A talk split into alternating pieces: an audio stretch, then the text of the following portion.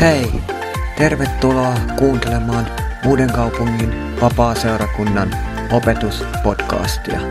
Lisätietoa seurakunnastamme saat osoitteesta lahdeseurakunta.net. Antoisaa kuunteluhetkeä.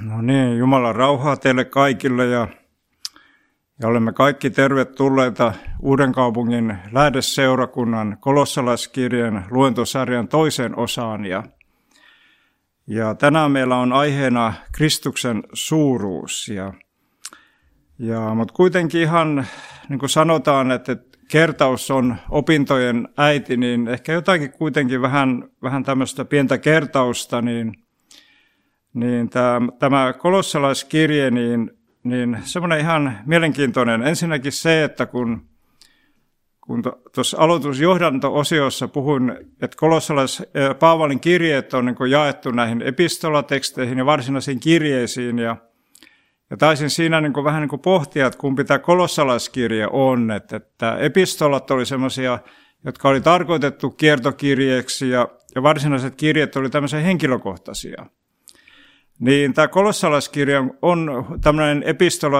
epistolakirja, koska se kolossalaiskirjan loppupuolella niin Paavali niin kirjoittaa, että, että se pitäisi antaa niin naapuriseurakuntienkin niin luettavaksi, niin se oli niin tarkoitettu ja, ja se vaan niin osoittaa myös sen, että ne ongelmat, jotka siellä Kolossassa vaikutti, niin vaikutti tällaiset harhaopit ja tällaiset, niin, niin ne oli myös semmoinen niin laajempi juttu ja ja laajemmallekin levinneet. Ja, ja sitten semmoinen jotakin ihan tämmöistä edelleen näiden kirjeiden niin kuin taustaa, niin, niin on semmoinen mielenkiintoinen seikka, että näitä antiikin aikaisia kirjeitä, niin niitä on niin kuin löydetty ja niitä on aikoinaan niin kuin kirjoitettu niin kuin tuhansia kirjeitä.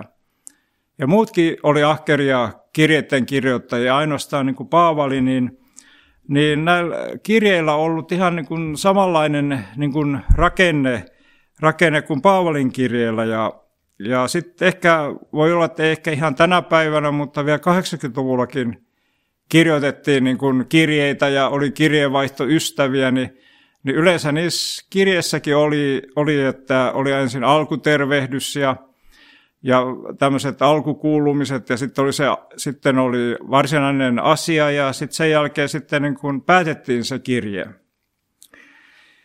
Ja sitten nämä, Paavali kirjoitti kolossalaisille, tai se heräte oli, niin kuin, tämän Epafratukselta hän oli kuullut niistä ongelmista, joita siellä seurakunnassa oli, niin, niin se sai hänet niin kuin kirjoittamaan sen kirjeen. Ja ja sitten se, että mikä näiden Paavalien kirjeiden, miksi niitä on joskus niin vaikea niin kuin, niin kuin tulkita niin kuin tähän meidän aikaamme, niin, niin nämä kirjeet oli tilannekohtaisia ja, ja se tarkoittaa sitä, että ne ei ollut varsinaisia teologisia tutkilmia, vaikka ne myös sisältävät sitä teologiaa, niin, niin sen tähden me myös tarvitsemme – tarvitsemme niin kuin tätä tulkintaa ja, ja soveltamista ja niin sanottua herneutiikkaa, jotta me osaamme sitten niin kuin soveltaa näitä kirjeitä seurakunnan elämään ja omaan henkilökohtaiseen elämään. Ja se ei aina se tulkinta ole aina niin, niin helppoa, mutta se on kuitenkin mahdollista ja, ja pyhä henki auttaa ja avaa meitä siinä.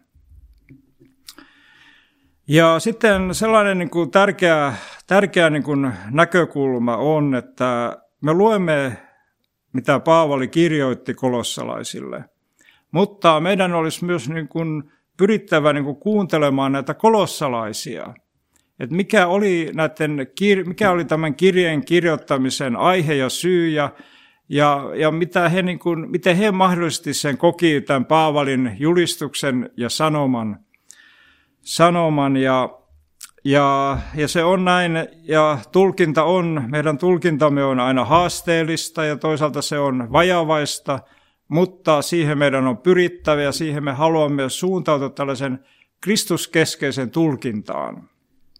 Ja, ja tämä nyt tekstikohta, jonka, jonka haluan teille jakaa, niin jota ehkä vähän lähemmin lähemmin tutkimme tänään, niin se on tämä Kristushymni. Ja, ja sitten on niin semmoinen mielenkiintoinen asia, että kun Paavali ei heti käynyt siihen ongelman kimppuun, vaan hän halusi niin kuin ylistää niin kuin alkutervehdyksen jälkeen Kristusta.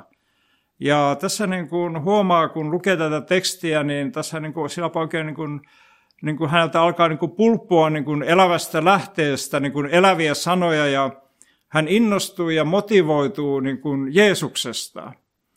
Ja se on aina semmoista, että mitä mekin niin kuin henkilökohtaisessa hengellisessä elämässä ja vaelluksessa tarvitsemme, että me innostuisimme, mikä Kristus on, ja aina uudelleen ja uudelleen me palaisimme siihen alkulähteiseen, mistä me kerran olemme lähteneet liikkeelle. Ja, ja luen täältä teille Paavalin kirje kolossalaisille ja sen ensimmäisestä luvusta, jakeesta 15 jakeeseen 20. Hän on näkymättömän Jumalan kuva, esikoinen, ennen koko luomakuntaa syntynyt. Hänen välityksellään luotiin kaikki, mitä on taivaissa ja maan päällä, näkyvä ja näkymätön. Valtaistuimet, herruudet, kaikki vallat ja voimat, kaikki on luotu hänen kauttaan ja häntä varten. Hän on ollut olemassa ennen kaikkea muuta ja hän pitää kaiken koossa. Hän on ruumiin pää ja ruumissa on seurakunta, hän on alku, hän nousi esikoisena kuolleista, jotta hän olisi kaikessa ensimmäinen. Jumala näki hyväksi antaa, hänen, antaa kaiken täyteyden asua hänessä sekä hänen välityksellään tehdä sovinnon, hänen ristinsä verellä vahvistaa rauha kaikkien kanssa – mitä on maan päällä ja taivaissa. Ja ihan ensimmäiseksi on niin kuin todettava, että vaikka tämä kolossalaiskirja on niin kuin hyvin lyhyt kirja, että se sisältää vain niin kuin neljä lukua, mutta tämä lyhytkin kirja, niin se sisältää semmoista niin sanottua painavaa sanomaa ja, ja sanoja.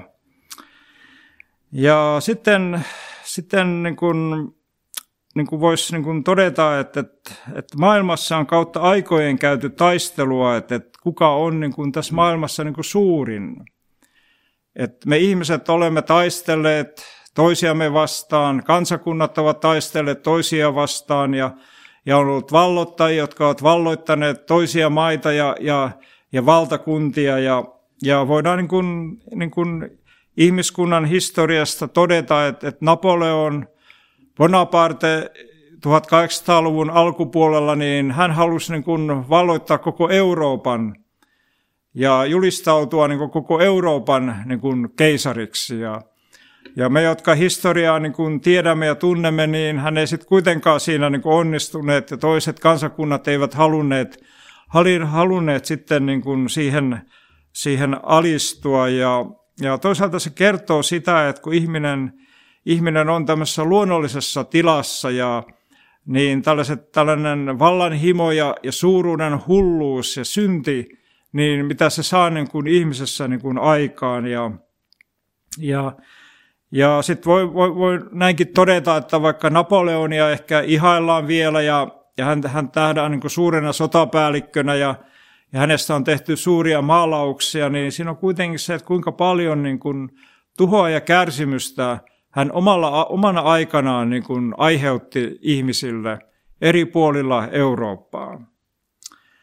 Ja sitten 1940-luvulla Adolf Hitler ja Saksa halusi valloittaa ei ainoastaan tämän Euroopan, vaan koko maailman. Ja, ja Saksasta, saksalaisista olisi tullut tämmöinen valtias rotu ja, ja kansa, ja, ja sekin on, niin kuin, siinä on jotain semmoista niin kuin samaa ihmisen julmuutta ja ahneutta ja vallan himoa ja alistumis, alistamisen, alistamisen halua ja, ja tällaista. Ja, ja kuitenkin me voimme, niin kun sit tiedämme, että se ei niin kun onnistunut. Ja, ja se on myös mielenkiintoista, että, että, että joskus niin kun, niin kun tässä toisen maailmansodan historia kulkua, niin siinä kuitenkin tapahtui semmoinen niin käännekohta ja ja se alkoi sitten kun kääntyä sitä Saksaa ja sitä hirmuhallintoa niin kuin vastaan. Ja, ja minulle se puhuu siitä kuitenkin se, että Jumalalla on kuitenkin, hän asettaa niin kuin ihmisen pahuudellekin niin kuin rajat.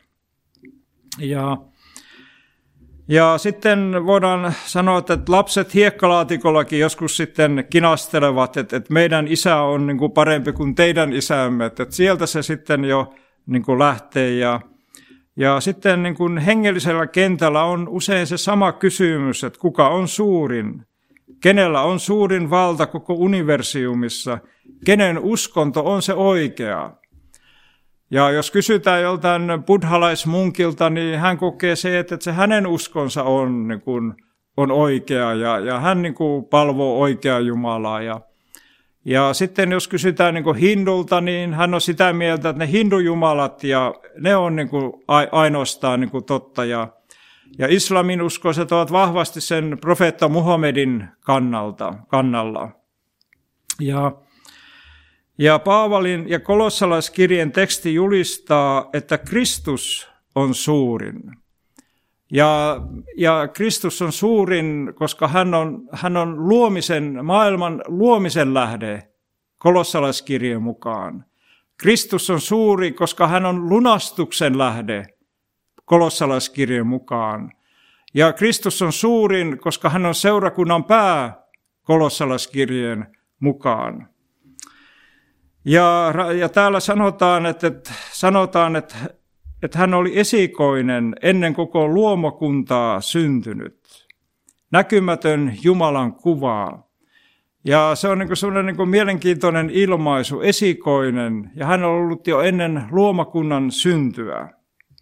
Ja, ja Jeesus oli mukana maailman luomisessa, ja, ja sitten kun lukee niin kuin vanhan testamentin tekstejä, ja sielläkin niin kuin psalmeissa ja, ja, ja Jopin kirjassa ja, ja muissa niin kun puhutaan, sitä, puhutaan ja Mooseksen kirja ensimmäisessä luvussa, kun miten tämä maailma luotiin ja miten Jumala loi, niin Raamattu piirtää hyvin niin kuin upealla tavalla tämän maailman luomisen, että, että miten Jumala loi tämän maailman sanansa kautta ja Kristus oli tässä luomisprosessissa mukana, koska hän oli Jumalan poika. Ja Kristus on ylösnousemuksen ja taivaaseen astumisen kautta on tullut kaiken pääksi, ei ainoastaan luomakunnan välittäjä, vaan hän on myös se päämäärä. Ja Kristus on se, sitä, mitä kohden ihmisen tulisi kulkea. Ja sitten on, on niin kuin mielenkiintoista se ajatus, että, että Jeesuksen persona, niin hän oli kuitenkin niin kuin jotain, jotain niin ainutlaatuista, jotain niin erikoista ja jotain niin ihmeellistä, että hänen kaltaistaan ei ollut ennen eikä jälkeen. Ja, ja Jeesuksen persoonaa on niin kuin tutkittu ja, ja pohdittu ja eri teologit ovat tehneet hänestä niin kuin arvioita ja, ja ehkä sellainen, sellainen ehkä tervein näkökulma oli, että Jeesus oli Jumala, että hän oli ihminen. Ja, mutta toisaalta me ymmärrämme, että tämä luomakunta on syntilankemuksen seurassa, seurauksena synninvallassa. Mutta Jeesus on erilainen kuin luomakunta, koska hän on Jumala. Mutta toisaalta hän on ihminen. Ja sitten eri aikakautena sitten on, on ollut erilaisia painopisteitä ja erilaisia uskonlahkojakin on syntynyt. Ja jotkut ovat painottaneet sitä Jeesuksen jumali, jumalisuutta – mutta jättäneet hänen, hänen ihmisyytensä niin kuin vähemmälle. Ja ehkä tänä päivänä sitten puhutaan sitä, että Jeesus oli vain tämmöinen niin kuin hyvä ihminen, ja eikä sitten paljon muuta, tai jotkut kokevat, että hän oli vain filosofi, joka esitti yleviä ajatuksia, mutta joilla ei ole sitten mitään semmoista kosketuskohtaa niin kuin tämä ihmisen elämän arjen kanssa. Mutta Kristus oli Jumala ja hän oli synnitön, ja juuri sen kaltaista sovittajaa me tarvitsemme, niin kuin hebrealaiskirje julistaa meille. Ja koska hän oli synnitön, niin hän otti ihmiskunnan syntitaakan kannettavakseen. Hän on ottanut meidän syntimme harteilleen ja me, me olemme hänessä niin kuin pyhiä ja moitteettomia ja nuhteettomia, niin kuin täällä Paavalikin kolossalaisille kirjoittaa ja, ja myöhemmin palaamme tähän, tähän aiheeseen.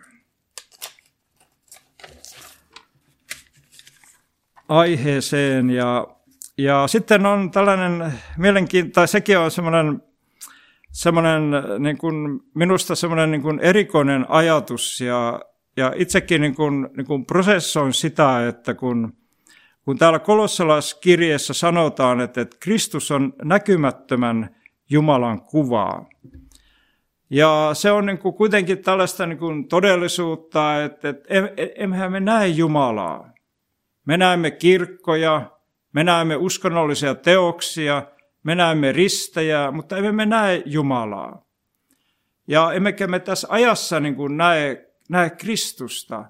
Ja tietenkin jotkut, jotkut kristityt ovat voineet saada hänestä ilmestyksiä ja niitä on niin tullut, ja, mutta ne ovat yleensä tulleet ja menneet ja menneet. Ja, ja vaikka Jumala on näkymätön ihmisille, hänen näkymättömän olemuksensa, iankaikkinen voimansa ja hänen jumaluutensa on nähtävissä niin kuin hänen teoissaan luomakunnassa ja historiassa.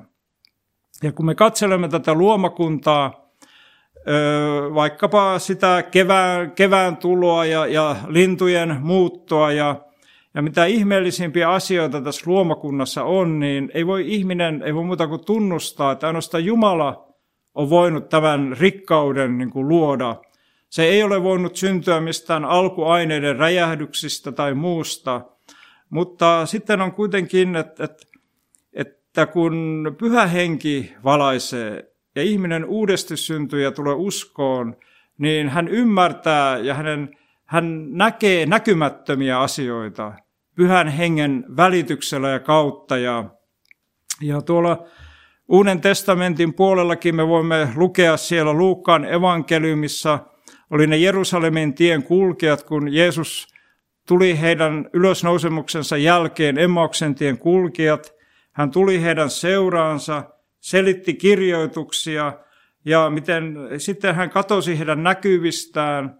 Ja siellä nämä Emmauksen tien kulkijat, eikö meidän sydämemme ollut palava, kun me kuulimme hänen opetuksiaan. Mutta hän sillä tavoin niin kuin katosi, mutta hän oli heidän sydämessään. Ja niin se toimii tänäkin päivänä. Ja, ja sitten kristityn, e, sitten voidaan niin miettiä, että jos Jeesus oli niin kuin luomakunnan lähde, niin mikä voisi niin kuin, niin kuin Paavalin, ja, Paavalin ja kolossalaiskirjan mukaan. Hän oli Jumalan näkymättömän Jumalan kuva, ja tämä maailma on luotu hänen kauttansa, ja hänen välityksellä luotiin kaikki, mikä on taivaissa ja maan päällä, näkymä ja näkymätön, valtaistuimet ja herruudet. Kaikki on luotu hänen kauttaan ja häntä varten, ja hän on ollut olemassa ennen kaikkea muuta, ja hän pitää kaiken koossa. Niin, niin mitä se merkitsee niin kuin käytännössä minun ja sinun ja seurakunnan, niin kuin, niin kuin, miten me voimme soveltaa tätä mahtavaa asiaa? Onko se vain sellainen, että se on niin sellainen valtava aaria, jota me kuuntelemme, mutta joka ei ole millään tavoin niin kosketa sitä meidän arkea. Ja, ja, ja, ja ajattelen sitä asiaa näin, että, että kristityn identiteetin tulisi perustua kristity, Kristukseen täytettyyn työhön ja ylösnousemukseen. Että me olemme niin kuin osallisia niin kuin hänessä. Ja täällä kolossalaiskirjassa sanotaan, että Jumalan edessä kristitty on pyhä, nuhteeton ja moitteeton, niin se meidän identiteettimme ei tulisi perustua siihen, mitä, missä ammatissa me olemme. Meidän identiteetimme ei tule perustua siihen, mitä me mahdollisesti itsestämme ajattelemme.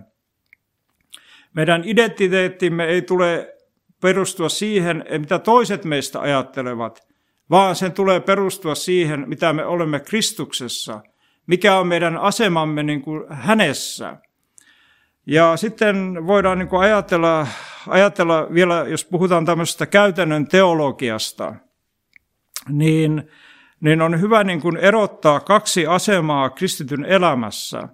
On meidän asemamme, asemamme ja sitten on tämä tila, jos me mietimme omaa vuorokauttamme, kun me aamulla heräämme, ja sitten sitä 24 tuntia heräämisen ja sitten kun menemme nukkumaan, niin se sisältää varmaan niin kuin erilaisia, niin kuin meidän ajatusmaailmamme vaihtelee ja tunnetasomme vaihtelee ja emme välttämättä sen päivän aikana ehkä koe itseämme niin pyhäksi ja voi tapahtua lankemuksia ja suuttumusta. Jos meillä on pieniä lapsia, niin, niin me saatamme, hermotkin saattaa välillä mennä.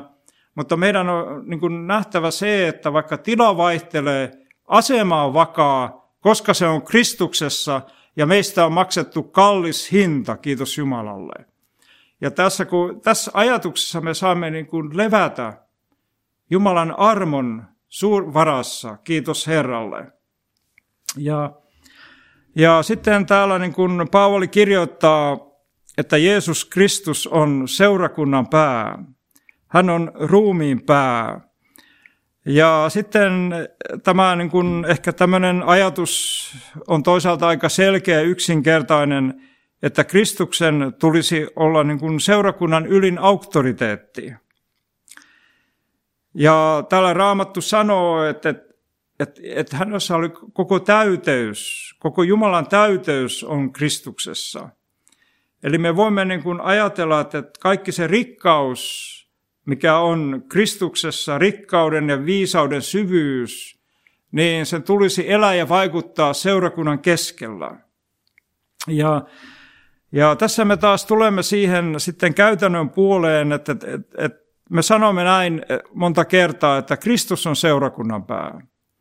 Mutta mitä se niin kuin konkreettisesti voisi niin kuin tarkoittaa, ja, ja sitäkin on joskus niin kuin hyvä niin kuin miettiä, että, että Suomen vapaakirkossa on silloin alkuaikoina ainakin ajateltiin, että, että seurakunnan kokouksen enemmistön kanta ilmaisee Kristuksen tahdon, näin niin kuin hienosti sanottuna – sanottuna, että jos on niin kuin erilaisia asioita tai erimielisyyksiä ja erilaisia näkökantoja, kantoja, ja siinä on niin kuin sellainen ajatus siinä, että kun seurakunnan jäsenissä on niin kuin pyhä henki uudesti syntymisen kautta, niin, niin pyhä henki eli Kristus vaikuttaa tahtomista ja tekemistä. Ja, ja sitten niin kuin enemmistön kanta siinä mielessä, että se olisi semmoinen pyhän hengen hengen niin kuin, tahto ja viisaus tai johdatus. Ja, ja kuitenkin tähän on niin kuin, hyvä sanoa, että, että, sen verran vapaa-kirkkoakin tunnen, että, että käytännöt vaihtelevat seurakuntakohtaisesti.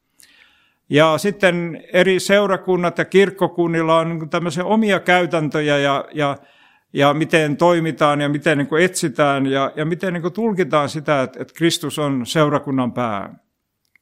Ja ja tämä on niin hyvin, on kans, niin raamattu on täynnä mielenkiintoisia kysymyksiä, niin, niin tätäkin olisi ihan hyvä joskus vähän enemmänkin niin miettiä, että, että mitä se sitten niin käytännössä tarkoittaa, että, että, että se, onko se sitten aina itsestäänselvyys, että Kristuksen tahto seurakunnan kokouksessa tapahtuu, onko se sataprosenttinen vai onko niin, että, että Kristuksen, Kristus ei pääse seurakunnan kautta ilmaisemaan niin kuin tahtoansa. Ja, ja itse ajattelen, että se on suurin piirtein ehkä tältä väliltä. Väliltä ja, väliltä. ja täällä Paavali myös kirjoittaa sitä, että, että, että Kristus on myös niin kuin lunastuksen lähde. Ja hän oli niin kuin luomisen lähde ja, ja tarkoittaa niin kuin tätä, että Paavali niin kuin haluaa niin kuin julistaa, että miksi Jeesus on ylivertainen kaikkiin muihin mielipiteisiin ja uskontoihin ja aatteisiin nähden. Ja erässä vanhassa ylistyslaulussa sanottiin, että Jeesus on enemmän kuin mielipiteet maan. Hän on enemmän. Hän on auktoriteetti. Hän on Jumalan poika. Hän on ihmeellinen neuvonantaja. Hän on väkevyys ja voima. Hän on syntien anteeksi antaja. Kiitos Jumalalle. Ja ja sitten Kristus on lunastanut ne ihmiset, jotka ovat sydämensä hänelle avanneet synnin vallasta ja voimasta vapauteen. Ja tämäkin on niin mielenkiintoinen niin kuin tämä sana niin kuin lunastus ja, ja Jeesuksen aikana niin siellä Rooman valtakunnassakin oli näitä, näitä, näitä orjamarkkinoita ja, ja sitten niin kuin siellä joku rikas roomalainen saattoi mennä tämän ostaa jonkun orjia itsellensä ja hän niin kuin lunasti sen itsellensä ja maksoi siitä jonkun hinnan. Niin Jeesuskin on maksanut, lunastanut meidät vapauteen ja hän on kuolemallaan maksanut meistä suuren rakkauden hinnan.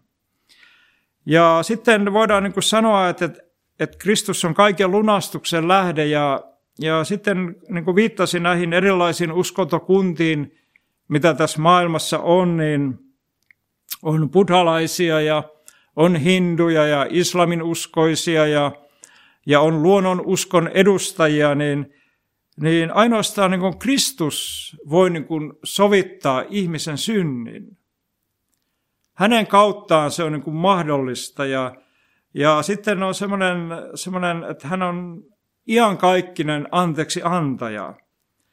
Sen jälkeen, kun hän kuoli ristillä ja kuoli ylös nousemuksessa, nousi ylös kuolleista kolmantena päivänä ja pyhä henki vuodatettiin tänne maailmaan ja hänet kohotettiin sinne isän oikealle puolelle, niin miljardit ihmiset ovat pelastuneet hänen kauttansa aina tähän päivään saakka ja tästä päivästä eteenpäin, kunnes sitten tulee se lopullinen lunastus. Ja ja tämä niin kuin osoittaa Kristuksen suuruuden ja ylivertaisuuden. Ja sitten, ja sitten me ymmärrämme, että tällä lunastuksella on raamatussa kaksi merkitystä. On pelastusopillinen, että tässä ja nyt, että Kristuksen kautta voi saada synnit anteeksi ja meidät lunastetaan synnin vallasta ja voimasta Kristuksen vapauteen.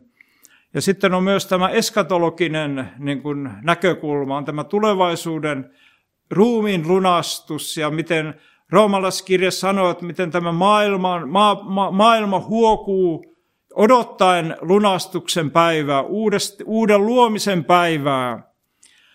Ja se on niin kuin meillä kristityillä on, on, on voisiko sanoa, semmoinen mahtava tulevaisuus edessämme. Kristityllä on aina toivoa. Seurakunnalla on aina toivoa. Vaikka me elämme tällaista vaikeaa korona-aikaa, vaikka me näemme, että on suurvaltapoliittiset jännitteet ympärillämme, vaikka meillä henkilökohtaisessa elämässämme on ongelmia ja vaikeuksia, meillä on toivoa ei itsemme kautta, vaan Kristuksen kautta.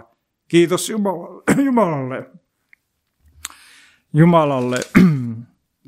Ja, ja Kristus on toivo tässä ajassa ja tulevaisuudessa ja ja sitten niin kun, miten me tätä lunastuksen ja armoa voimme elää elämässämme, niin, niin me saamme sillä tavoin, että me armahdamme lujasti itseämme, elämme armon varassa ja, ja pyhäihen kautta tätä elämäämme. Kiitos Jumalalle.